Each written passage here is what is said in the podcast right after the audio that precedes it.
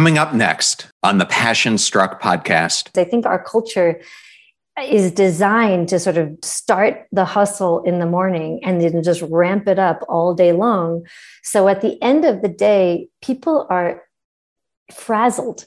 They're not just exhausted, but I think they're frazzled because they have been revving themselves up all day long and they haven't done enough to bring that balance of the restore activity. So by the end of the day, they kind of expect that sleep is going to take care of all their woes, right?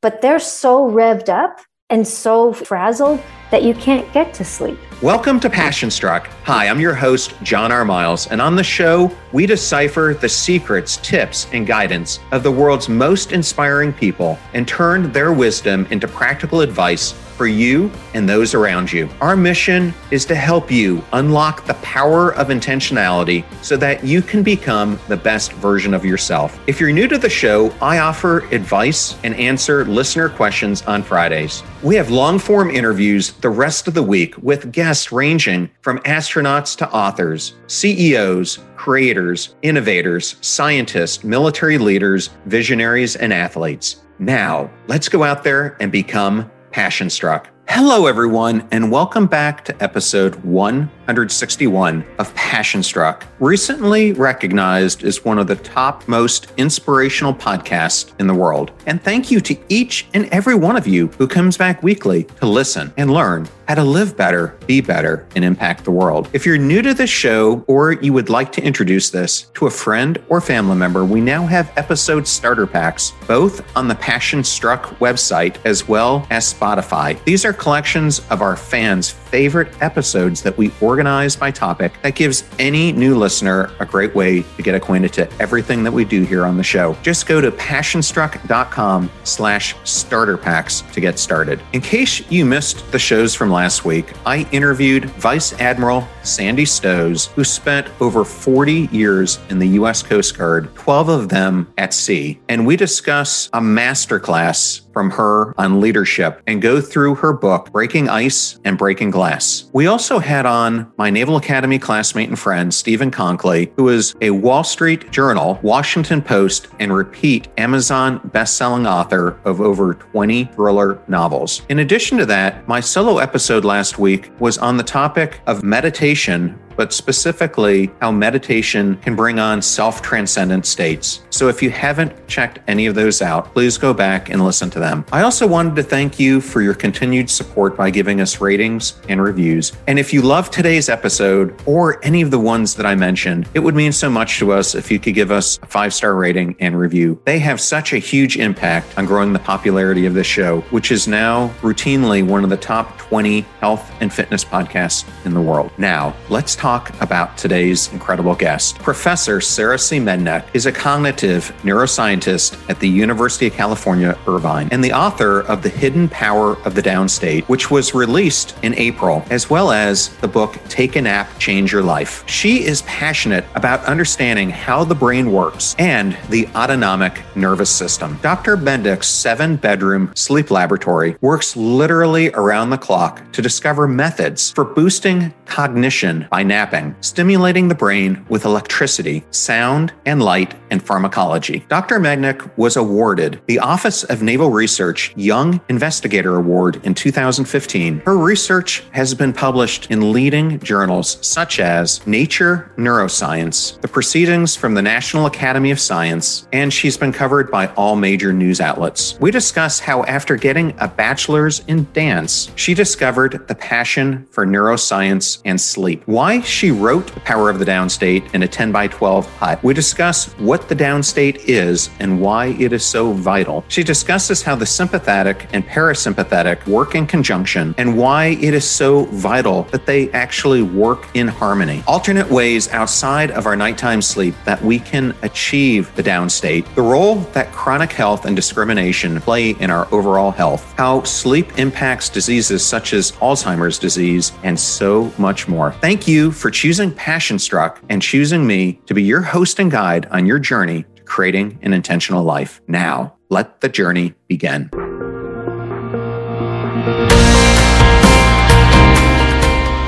I am totally ecstatic to welcome Dr. Sara Mednick to the Passion Struck podcast. Welcome, Sara. Hi, it's so great to be here. Thank you for having me.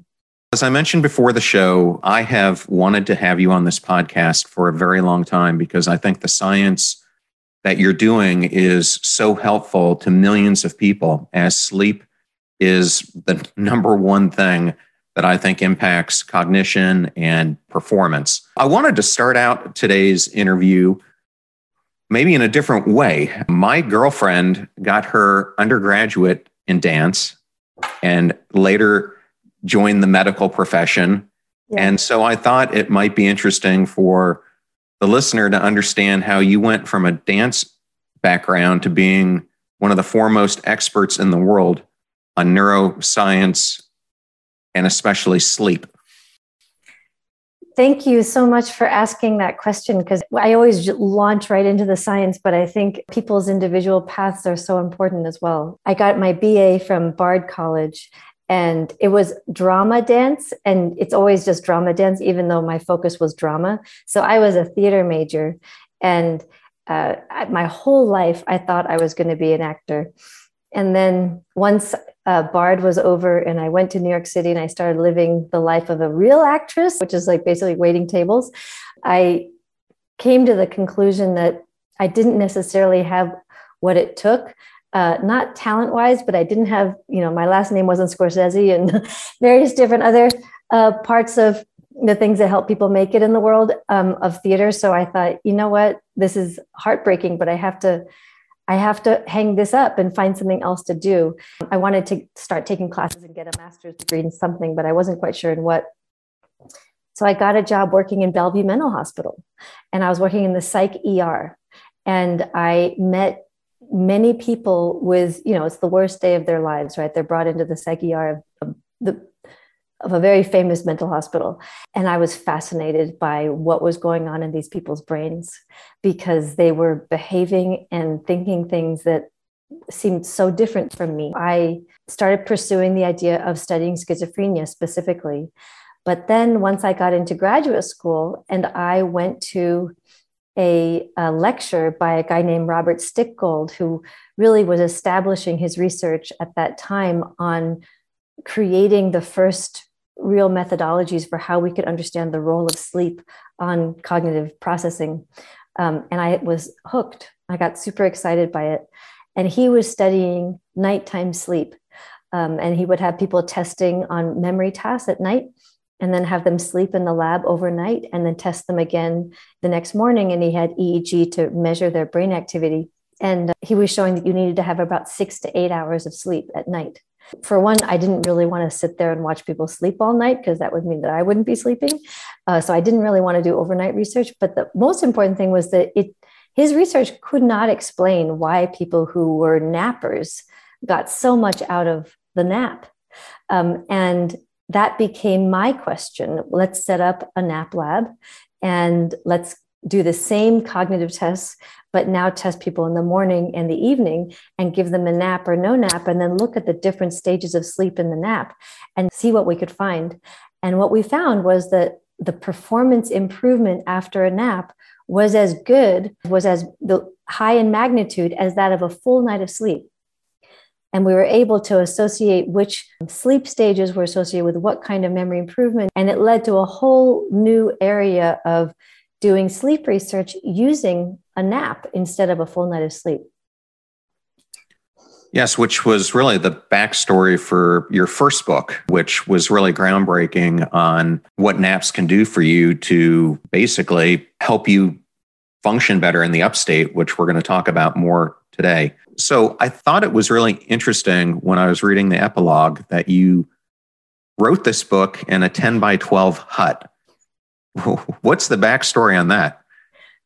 It was the beginning of the pandemic. My wife and I have separate houses. I live in San Diego and she lives in Hudson Valley, New York.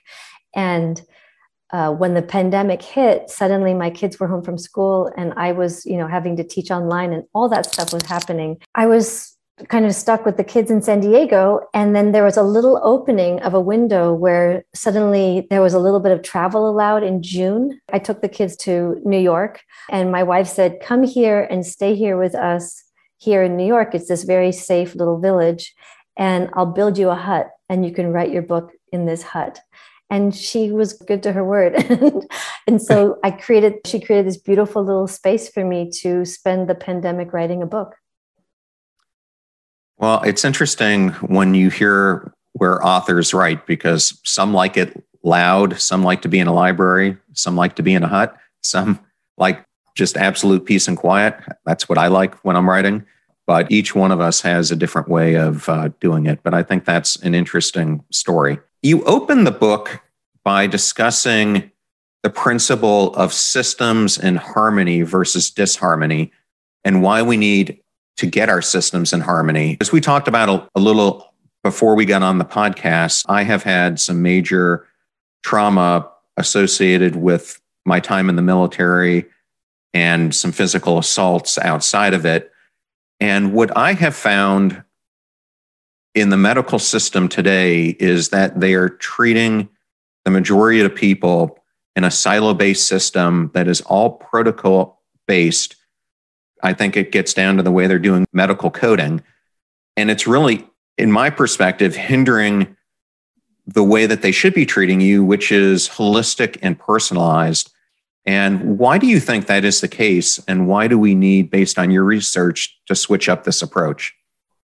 Yeah, I think your personal story is one that many people share that difficulty, not being seen as a whole system, but being seen as a heart issue a kidney issue a sleep issue and nobody even talks about sleep issues in the medical world right? And and we're not seen as one system where everything is actually one part of one body right? We're all and everything that we do affects everything else. Why that is is probably because the medical world and science is deductive right it, it basically tries to and reductive and it tries to um, reduce the problem to a small quantifiable problem. And that means not considering all the ways in which your eating affects your sleep and your exercise affects your eating, and your heart is not just pumping your blood around, but it's also responding to stresses in your life. And so it's part of your cognition as well. I mean, how many, if you look at the average number of hours that doctors in medical school experience any education for sleep, any kind of sleep education, it's average two hours out of their entire medical school period. And that's crazy, right? I mean, this is a thing that people, every single human that they treat sleeps, and every single human sleeps for about a third of their life. And yet, there's so little basic science in the medical school to teach teaches people just about sleep. You have to go to a pulmonologist to kind of learn about sleep apnea. So it's an interesting time because I think sleep is suddenly becoming um, at the forefront of many just regular people's minds. And it's actually bringing a new consideration to science and to medicine that actually this is a very large component of metabolism, cardiovascular health, stress, aging. Yes, well, I'm glad that more people are listening to you and Andrew Huberman and some of your advice on this. And I've been glad to see everyone from Tom Bilyeu to Dan Harris is now getting entrenched in this on their podcast as well, which is great because I think we need to be getting the knowledge out there. I did want to show the audience your book so they know what it looks like and they can buy it. But I think if we're going to talk about the power of the downstate, you need to understand what is the downstate and why is it important. So the downstate is a concept that I developed in my lab based on my own research or my lab's research and a lot of other people's research that really encapsulates all of the restorative processes that we can engage in on a daily basis both in the daytime and the nighttime to restore and replenish our resources. And it comes with this idea that we are rhythmic animals and plants, bacteria, all animals on the planet are rhythmic, meaning that we have periods of up states where we're super active and down states where we need to replenish those resources that get used in the up state. The down state comes from a sleep concept that I can also talk about, but it really is sort of a umbrella concept of all of the different restorative processes that we need to engage in. Well, I find this whole concept of the upstate and the downstate truly fascinating. And one of the things I wanted to ask is why are we only as good in our upstates as we are in our downstates? And I think this has a corollary to Newton's third law of action and reaction. Yes, exactly. Right. When you consider a rhythm, every rhythm has an upstate and downstate, meaning that if you think about a wave, the wave crashing on the beach is a system that first does a internal drawing in of its resources and drawing in of all the energy and pulling into itself back into the ocean before it crashes and has this outward activation. And this is the same as any rhythm, right? That you have this inward drawing in and an outward expression of activity. This is what a rhythm is is that there's an upstate where the wave is crashing and a downstate where it draws in and it goes up and down and up and down and up and down. We have this same system of ups and downs in every cell in our body. We have these little clocks that are basically looking for a time where it should be active and a time where it should be dormant. And these cells group together. They form processes and organs where a cardiovascular system has an upstate and a downstate. Our metabolism has an upstate where it's at its prime, the resources are primed and ready for eating, and a downstate where we should stop eating and give it some time to restore itself and replenish its resources our brains also have this upstate and downstate where our frontal cortex which is the part of the brain that does all this executive function and attention and big thinking that brain area actually has a period where it's at its most powerful and then it starts to recede and it goes into the downstate where it can replenish itself. So at every level of analysis you can actually see that these systems have this same kind of idea of activity and repose and not considering your downstate, not considering these rhythms is a good example of what we do all the time, right? What society is doing, which is emphasizing time in the upstate and not prioritizing time in the downstate. Yes, well, I think that gets into a good topic of part of the reason we're not doing that is because of this chronic stress that we're putting on ourselves that's leading so many people to burn out. We're in toxic work environments, we're in toxic relationships. What is the impact of that chronic stress on our system? So, stress is a really interesting topic. In some cases, it's a U shape, right? Where low, low stress is bad. Like if you can't get off the couch and you're just like a worm, kind of lethargic. But some amount of stress is good and it really primes you to excites you and it gets you challenged, right? And it sort of it makes you do things you've never done before. And that's called eustress. And that's a level at which you are performing at your best. You're just pushed slightly outside of your comfort zone. But then we get into the too much stress, which is then going into distress. And distress is where you are unable to balance the amount of incoming demands on you um, with having enough time in the downstate, right? That you're sort of, you have an over amount of upstate stuff that, and you're not devoting enough time to processing it, calming down, replenishing your resources before another upstate hits you.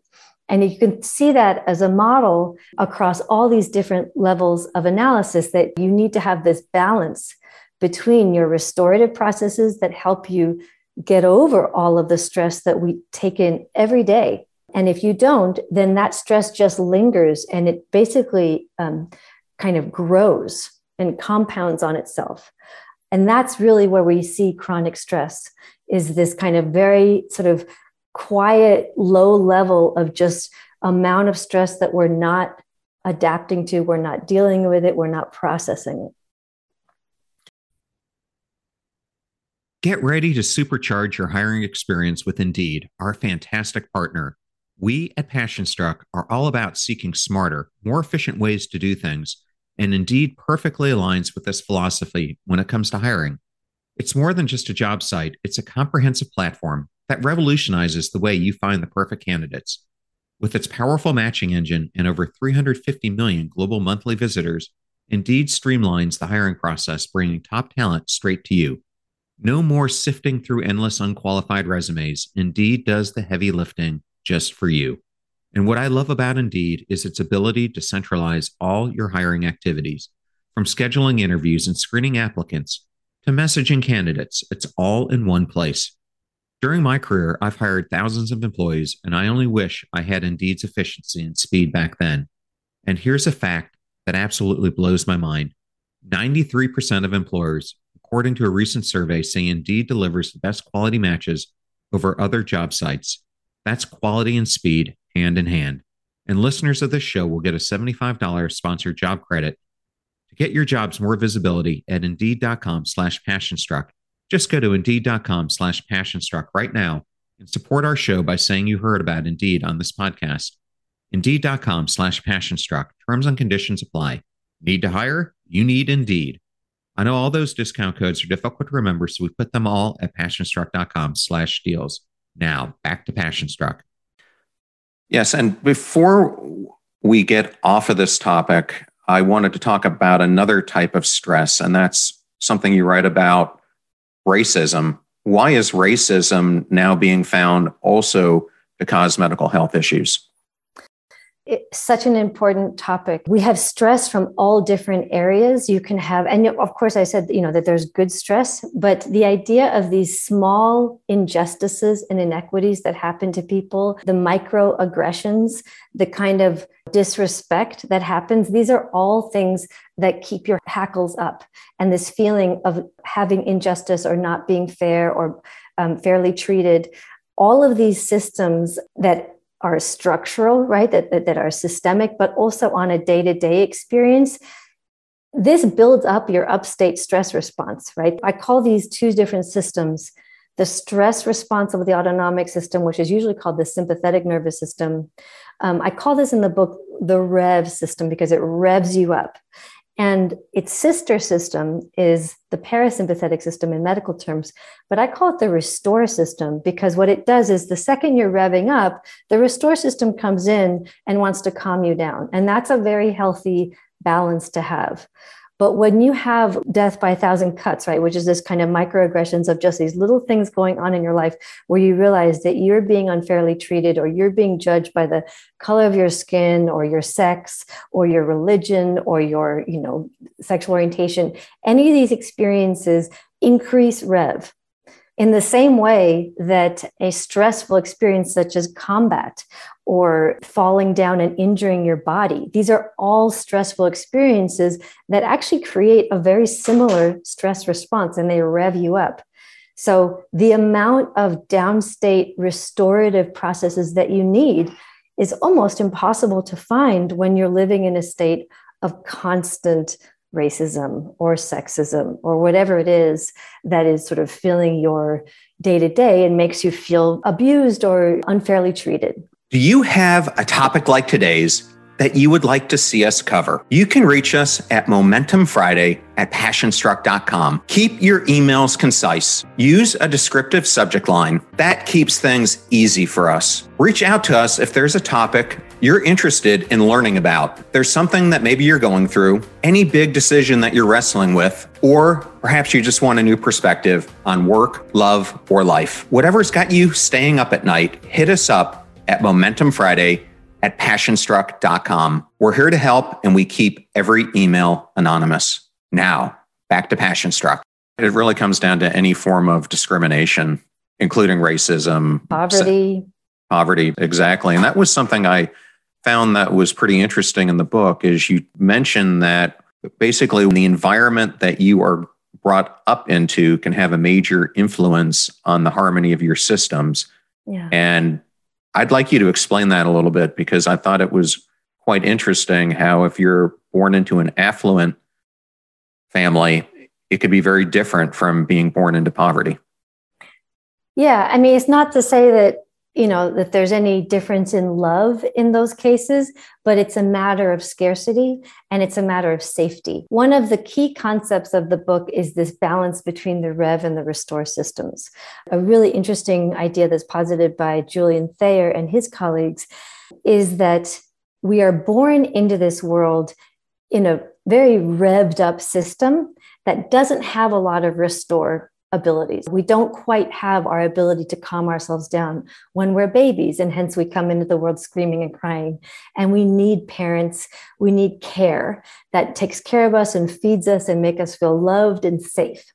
And the more we have those experiences of safety and love and no drama around us and just feeling safe, the more we build up this ability to self soothe, to calm ourselves down, to make ourselves feel like we have people around us who take care of us. And that builds up this area of the brain I talked about, this frontal cortex, which allows us to sort of calm ourselves down when we need to this brain area grows throughout adolescence when you start to feel experiences of challenge and you can meet those challenges, right? You can actually beat whatever bully is kind of bothering you, but also you can make the right grade. You can learn to read and write. You can get to college and do well. You can get your first job. All those things where you're uh, self actualizing and finding agency in yourself is another way that you can build up this frontal lobe and calm down your stress response. So, if you consider somebody who is born into poverty, who is born into a situation where there may not be the kind of care, there may not be the kind of safety that we're talking about, they may live in a world that either has violence in the home or else just doesn't have enough food has parents who are stressed, who work a lot, so maybe they spend more time by themselves. All of these things create a difficulty of creating that structure of safety and building up that network of being able to say, I'm safe, I'm loved, I can self soothe, I can self regulate. That's not to say that there's like this deterministic thing of like, well, if you have a bad childhood, it just means that your balance is not as, your balance is harder to access than somebody who was raised in an environment where that these questions were never a problem right they never had these issues even the amount of safety in a home and the amount of noise in a home, the amount of the education systems, right? All these different things translate to somebody who is able to self regulate. And so, of course, as soon as possible that that person can learn to self regulate and take care of themselves, the better. Yes. Well, that brings me back to the topic of oneness or you-ness that you also bring up in the book. And it's interesting because Earlier this week, I had Gretchen Rubin on the podcast. Sounds like you're familiar with her. She is a huge studier of human nature. And it was interesting. She pointed out during the discussion in all her studies of human nature, the greatest challenge that we have is knowing ourselves. And in the book, and I'm going to read it so I make sure I get it right, you state that the secret to a long Happy life is discovering how to incorporate the uniqueness of you with the universal principles that govern life on earth. Why is that so important? And why does modern culture deny rest oftenly as an essential human right? This is really specifically an American kind of question because I think that America has this kind of interesting battle between universal principles, the idea that we're all one, and that we all kind of actually follow the same laws of nature and this idea of individualism. Because I think as a culture, we're constantly trying to biohack our way to our own personal best. And that's something that is obviously a, a, benefit of being American, but I think it also means that people are constantly trying to override some very basic principles of life that I think if there was an appreciation of actually we're all just the same and, and these universal rhythms command you too, and you're just one of nature's creatures, there would be a lot of energy and mental energy saved that you could just say, well, these are my rhythms that are commanded by the sun and the moon. And these other rhythms that are also part of being human and an animal, those are the things that I can control. There's that idea of these universal rhythms from the sun and the moon, but then there's all these rhythms that are part of you and your body. And they're also the rhythms that are part of you and your personality that you may be somebody who likes the night more than the day. You may be somebody who is really into nature and exercise and versus somebody who wants to go to a gym. Those are all the individual characteristics that kind of can guide your behavior and make you figure out like what is my best rhythm and how to adapt my behaviors so that all these rhythms coincide with each other and I can kind of work them together and resonate with them. But I think that there's also a whole bunch of universal rhythms that just come with being human that are so important to also abide by. Yeah, it leads me into a episode I did a number of weeks ago. It was a solo episode where I was talking about hustle culture and how much harm it's doing to us because our work life balance gets completely out of whack. And yeah. when I was in my early 20s, stationed in Spain, one of my good friends was a Spanish fighter pilot. And I will always remember after knowing me for a few months, he goes, I just have to say, you guys live to work, whereas we Spaniards work to live. And when I look at the differences in the culture, and it's a lot of European culture is like that, I do think he's right. And we are in this constant zone that we have to be the best and we're striving for this recognition or materialistic things or something else that we don't take that needed rest throughout the day that could be so beneficial to us.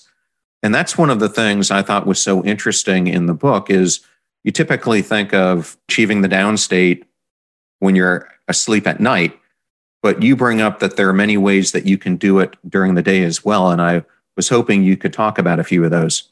I so relate to what you're saying about this idea of pushing ourselves. We emphasize the upstate and we don't emphasize the importance of the recovery. So, how can we bring more of this kind of recovery time during the day? Because I think our culture is designed to sort of start the hustle in the morning and then just ramp it up all day long. So at the end of the day, people are frazzled. They're not just exhausted, but I think they're frazzled because they have been revving themselves up all day long and they haven't done enough to bring that balance of the restore activity. So by the end of the day, they kind of expect that sleep is going to take care of all their woes, right? but they're so revved up and so frazzled that you can't get to sleep. Your mind is racing, your heart is still racing. It's a lack of consideration for sleep. I think that we put too much of a burden on sleep. And so, what we have to do is think about what we can do during the day that gives us a dip into the down state. So, by the time we get to sleep, yes, sleep is sort of the natural down state that all animals use but there's many moments of downstate we can get to during the day. I have a program in the book that's called the Downstate Recovery Plus Plan. And it's a four week program where every week is devoted to one of the four domains. The autonomic nervous system is week one, sleep and circadian rhythm is week two, exercise is week three, and eating is week four. Because all of these different systems all interact with each other and you can really maximize downstates with all of these systems. So for the autonomic nervous system one of the um, key elements is your breathing and i'm sure you've heard about you know james nestor's book breath right well he and i have a lot in common in terms of our thinking because breath is the root of all restorative function breath is the thing that you can control that suddenly can calm down that rev response. So, any slow, deep breathing practice that people have where they get into a state of resonant breathing, such as six breaths a minute breathing, and that's five seconds on the inhale, five seconds on the exhale, that enhances your restore activity and calms down rev. You can imagine that the stress breathing is that panicky breathing, fast breathing, shallow breathing. That's the rev breathing. So when you harness your really slow, deep breathing, you're sending a signal to your mind and your body that you got this, right? You have control of the situation and you can self regulate. So, any kind of a daily practice that allows you to go into meditation, yoga, Tai Chi, any of these things where you're just practicing slow, deep breathing, that 10 minutes a day in the middle of the day, doing small meditations that can actually bring your whole system into a state of oneness, a state of calm, that's very helpful. And then from there, there's like seven different action items that you can choose from. In the sleep category, there's a lot, but one of the things I talk a lot about is the importance of the restorative sleep, which happens in the first part of the night. And that is because your slow wave sleep, which is that really restorative sleep, that comes on at the end of your long day and your body just goes deep into restorative mode. And that occurs during slow wave sleep. Now, if you don't go to sleep early and catch that slow wave sleep train, what happens is that you start getting into REM sleep mode because that's driven by a circadian rhythm means it turns on at an hour of the day whether you've gone to sleep early or late. So it pushes out your slow wave sleep abilities. So really trying to get to sleep at like 10 o'clock is a great time, or even earlier if you can, because then it maximizes the amount of that deep slow wave sleep before you get into REM sleep mode. For exercise, there's so many things that we need to do to exercise. The REV system you can ramp up your rev system with exercise. And the reason why that's so important is that the restore system comes after that. So here's a way that you can specifically ramp it up in order to enhance the later restore function. So, what time you exercise is also really important. If you're exercising too late in the day, you rev yourself up and then you stay revved up, and then it becomes very hard for you to get to sleep. But if you take your HIIT exercise that really pushing that sympathetic drive up to and you push that into the morning time then you give your day enough time to decrease in that rev activity reduce your heart rate reduce your body temperature and get this really nice restorative boost that aligns with that slow wave sleep period and that means that these two systems resonate with each other and you get even greater restorative function and let's like end on eating. eating is a very powerful way to regulate your up states and down states. The beginning of eating actually starts your metabolic um, upstate. Um, so eating earlier in the day and then not eating later in the day is actually very good for regulating a very strong metabolic system, which gets all of its eating in during the height of its metabolism in the upstate and then completely shuts down and it allows for deep restorative work during the downstate. If you try to eat at night and if you try to start snacking, say at midnight or something, which is usually your frontal lobes turned off at that time. What do you feel like eating? Ice cream and chocolate and all the worst things, right?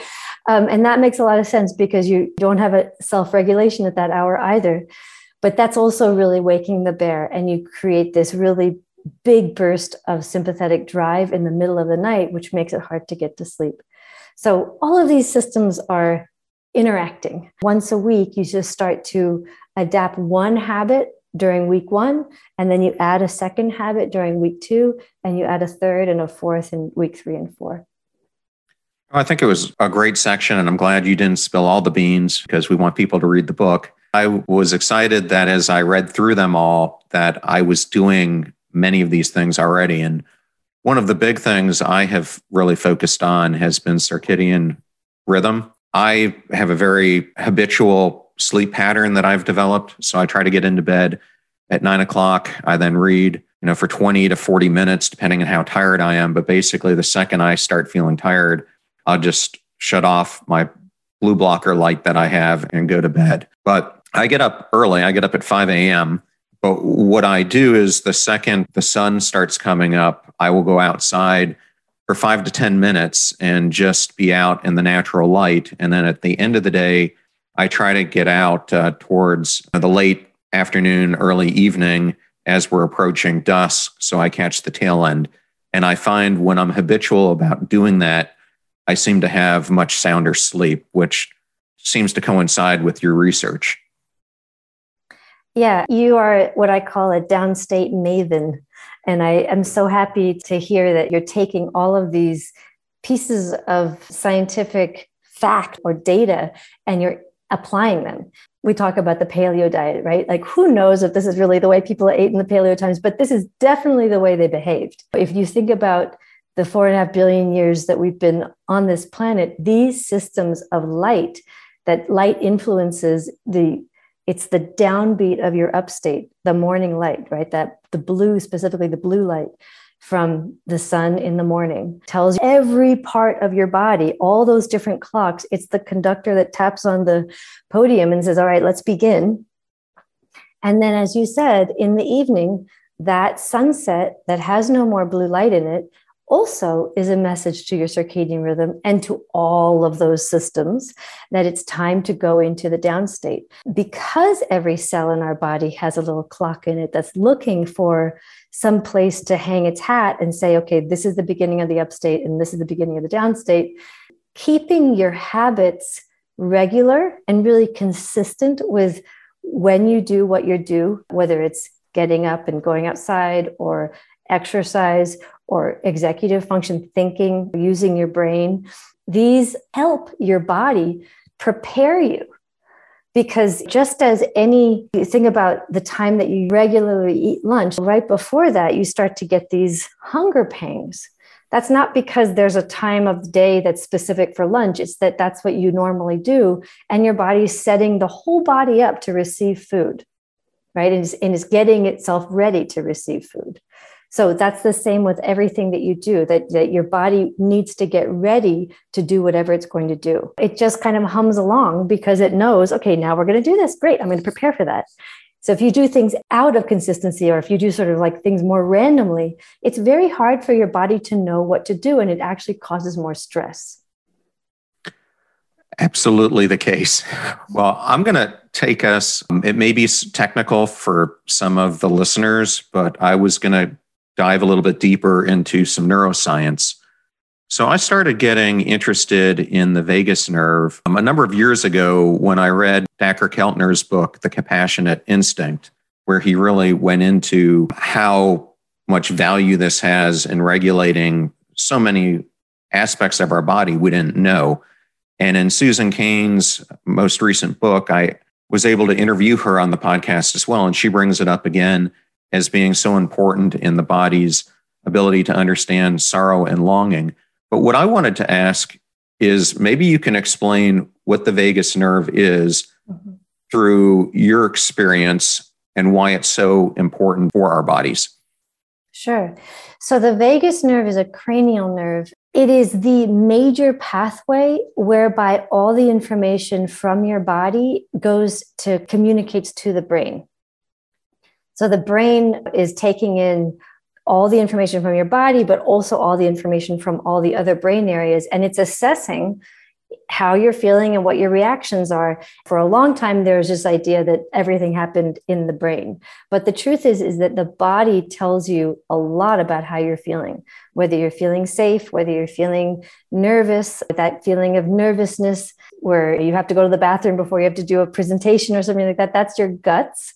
And that is because the vagus nerve is connected to your guts and it's a direct connection from the vagus nerve to, from the guts to the brain through the vagus nerve, right? Or if you get scared, your heart starts beating and your hands start getting sweaty before you even realize what happened, right? You get the hackles up. That's your body through the vagus nerve telling your brain something is up before you have a conscious thought about it.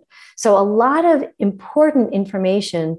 And we are discovering in my own lab, coming as a neuroscientist, there was a general, I mean, there's a very strong bias towards thinking about cognition, all the different processes that support cognition, as being just from the neck up. In my lab, decided to start also assessing how the body was doing via looking at the cardiac system because the cardiac system is strongly modulated by the vagus nerve. The cardiac system is sympathetic in that it suddenly speeds up when you're getting nervous or speeds up when you start having doing intense exercise but the vagus nerve comes in and that's the mode of your restore action that's the one that can calm it down and inhibit the sympathetic activity. So when we are looking at the autonomic system and specifically looking at the restore parasympathetic system, we measure ECG.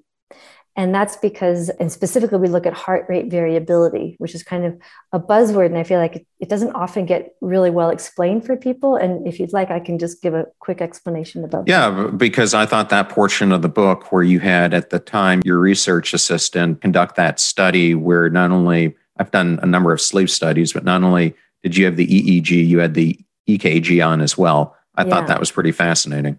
Yeah. So it was my graduate student who's now a professor in Kentucky, and she's gone on to do amazing research on the autonomic nervous system and also um, disparity research, which is really important. So, this HRV signal, what is it? Well, in a system that's very healthy and is a system that can quickly adapt to environmental changes, right? So, if there was a real tiger in the woods, you could start running immediately, right? And if you realize that that tiger in the woods was actually or in the jungle, I guess is where tigers are. But in, if you realize it was not an actual tiger, it was just like a little bird or something, you could suddenly be like, oh, I'm such an idiot. Calm down, right? And calm your heart rate down. Instead of all the blood being shunted to your extremities, it can go back to digesting your food or calmly thinking through your thoughts. So that ability to very quickly and flexibly adapt to your environment can be measured in the variability of your heart rate. So your heart is not a metronome. It doesn't just have a specific timing for each heartbeat. It actually has diff- variable times between each heartbeat. And what that variability stands for is that your heart rate can speed up really quickly if it needs to, and it can slow down very quickly if it needs to. So, the more variable your heart rate variability, the stronger your vagus nerve, the stronger your restore system. So, when we were looking at that in the laboratory, what we found was that, first of all, the most, the time of day of this whole 24 hour cycle where we have the strongest vagal activity is during slow wave sleep, that deeply restorative sleep time. And instead of what everybody else was showing, was that it's all about the brain activity that's creating all these memory benefits. What we were showing is that actually the autonomic activity was also playing a huge role in not only the restorative functions of sleep, but also in all of the cognitive benefits that we've been showing. And that was really my first insight that, wow, there's so much more to our body than we had given, than we had believed. And also the fact that the parasympathetic restore activity was coupled with this restorative slow wave sleep time and that that was when it really was enhanced brought in this idea of resonance, right? Where, where two systems that are kind of have shared upstate and downstate rhythms actually enhance each other's processing. Maybe you can actually really work on changing your behaviors so that you can increase this resonance, right? Increase the way in which your restorative system couples with your slow wave sleep system. Very fascinating research for sure. So much more we're discovering about the body every single year. It's uh, really amazing. And I am glad we're able to bring so much of this to the audience. And one of the other topics I wanted to bring up is especially since I've experienced traumatic brain injuries, one of the things I am most concerned about later in life is developing Alzheimer's. And I recently have seen some data that in 2019, there were 50 million cases of Alzheimer's but they're predicting by 2050 that there will be 152 million. It was interesting for me to read that, and I wanted to understand are sleep disorders more correlated with neurodegenerative diseases like Alzheimer's? And if so, how?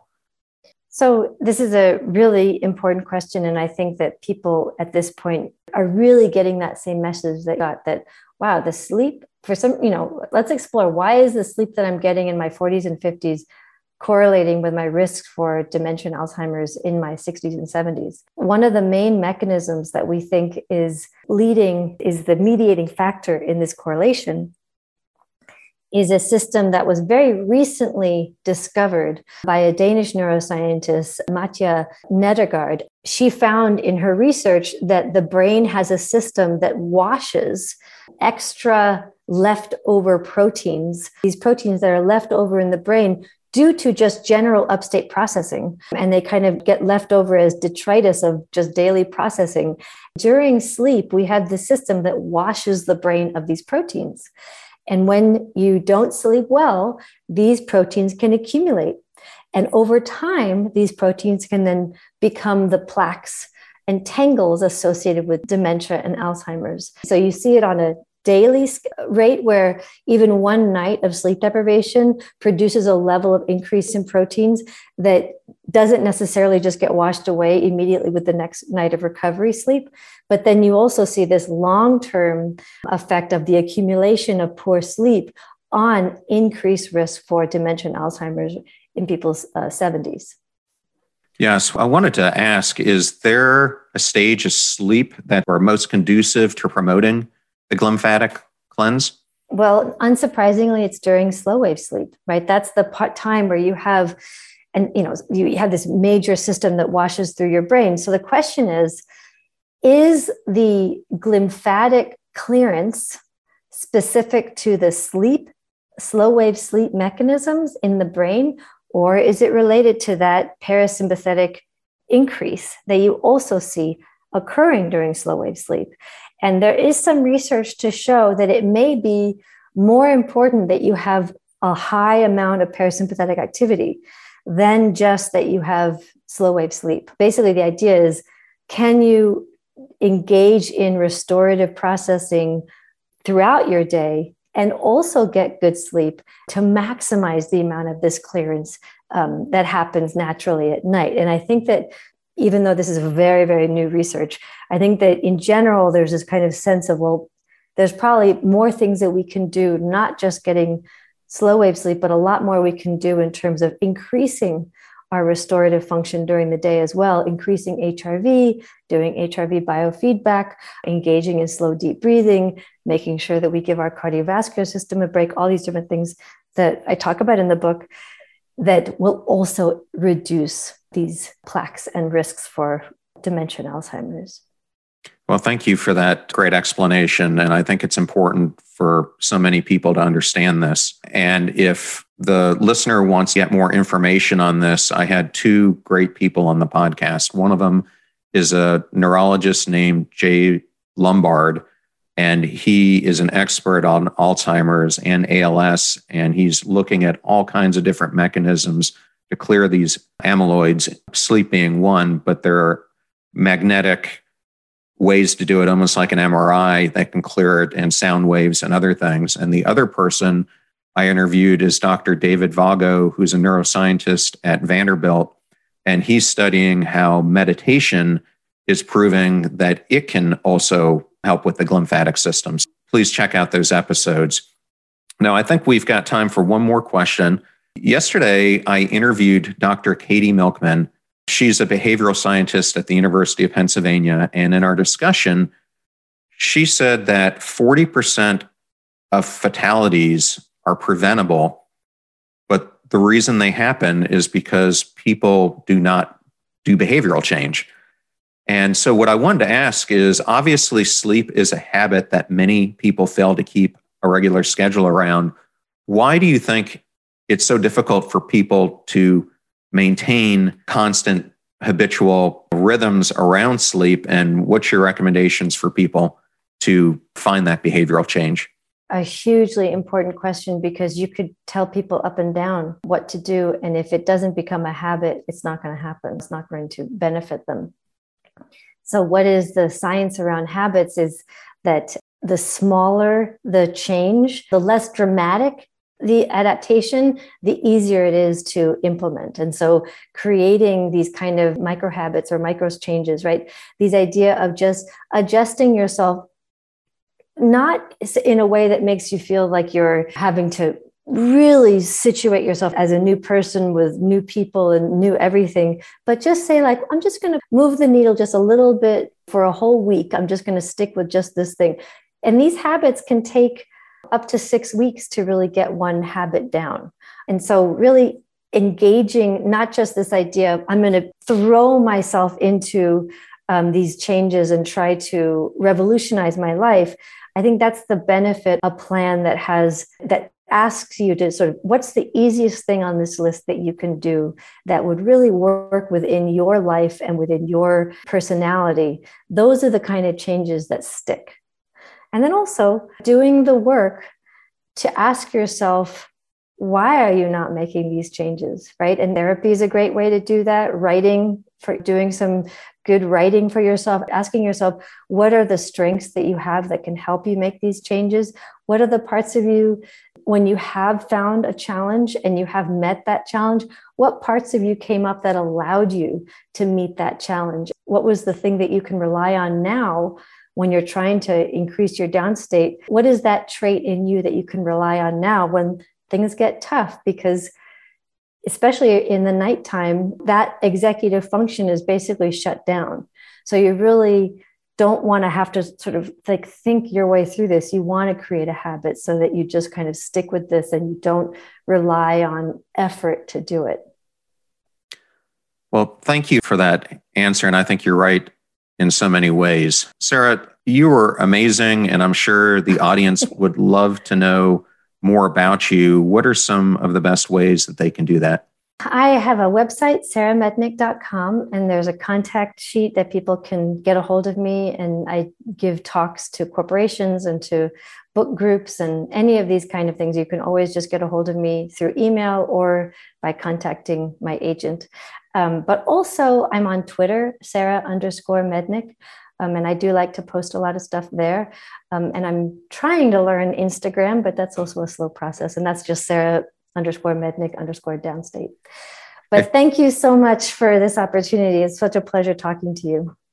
You're welcome. And if you can teach me Twitter, I can teach you Instagram. all right. You've got a deal.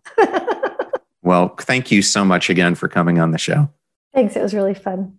I thoroughly enjoyed that interview with Sara Mednick and wanted to thank Hachette Go and Sara for the honor of her being a guest on the show. And all things Sara will be in the show notes at passionstruck.com. Please use our website links if you buy any books from the authors featured on the show. All the proceeds go to supporting the show. Videos are on YouTube at John R. Miles. Please check it out and subscribe. Advertisers' deals and discount codes are all in one convenient place at passionstruck.com slash deals. Please consider supporting those who support the show. I am at John R. Miles, both on Instagram and Twitter, and you can also find me on LinkedIn.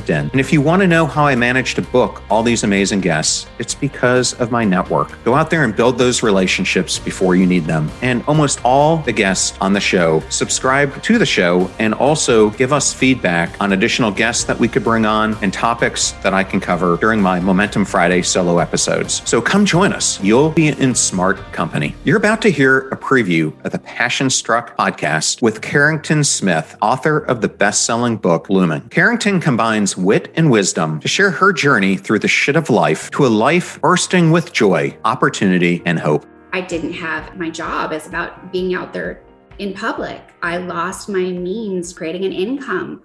I lost my friendship circle. I was too busy hiding out in shame of like how I appeared. This whole thing about being pretty, boy, th- this thing when it happened to me really got to me because of that deep wound, that soul wound from childhood. Here I was. I looked like a monster at this point. Truly, I'm not saying that. I looked like a monster. The fee for this show is that you share it with your friends. When you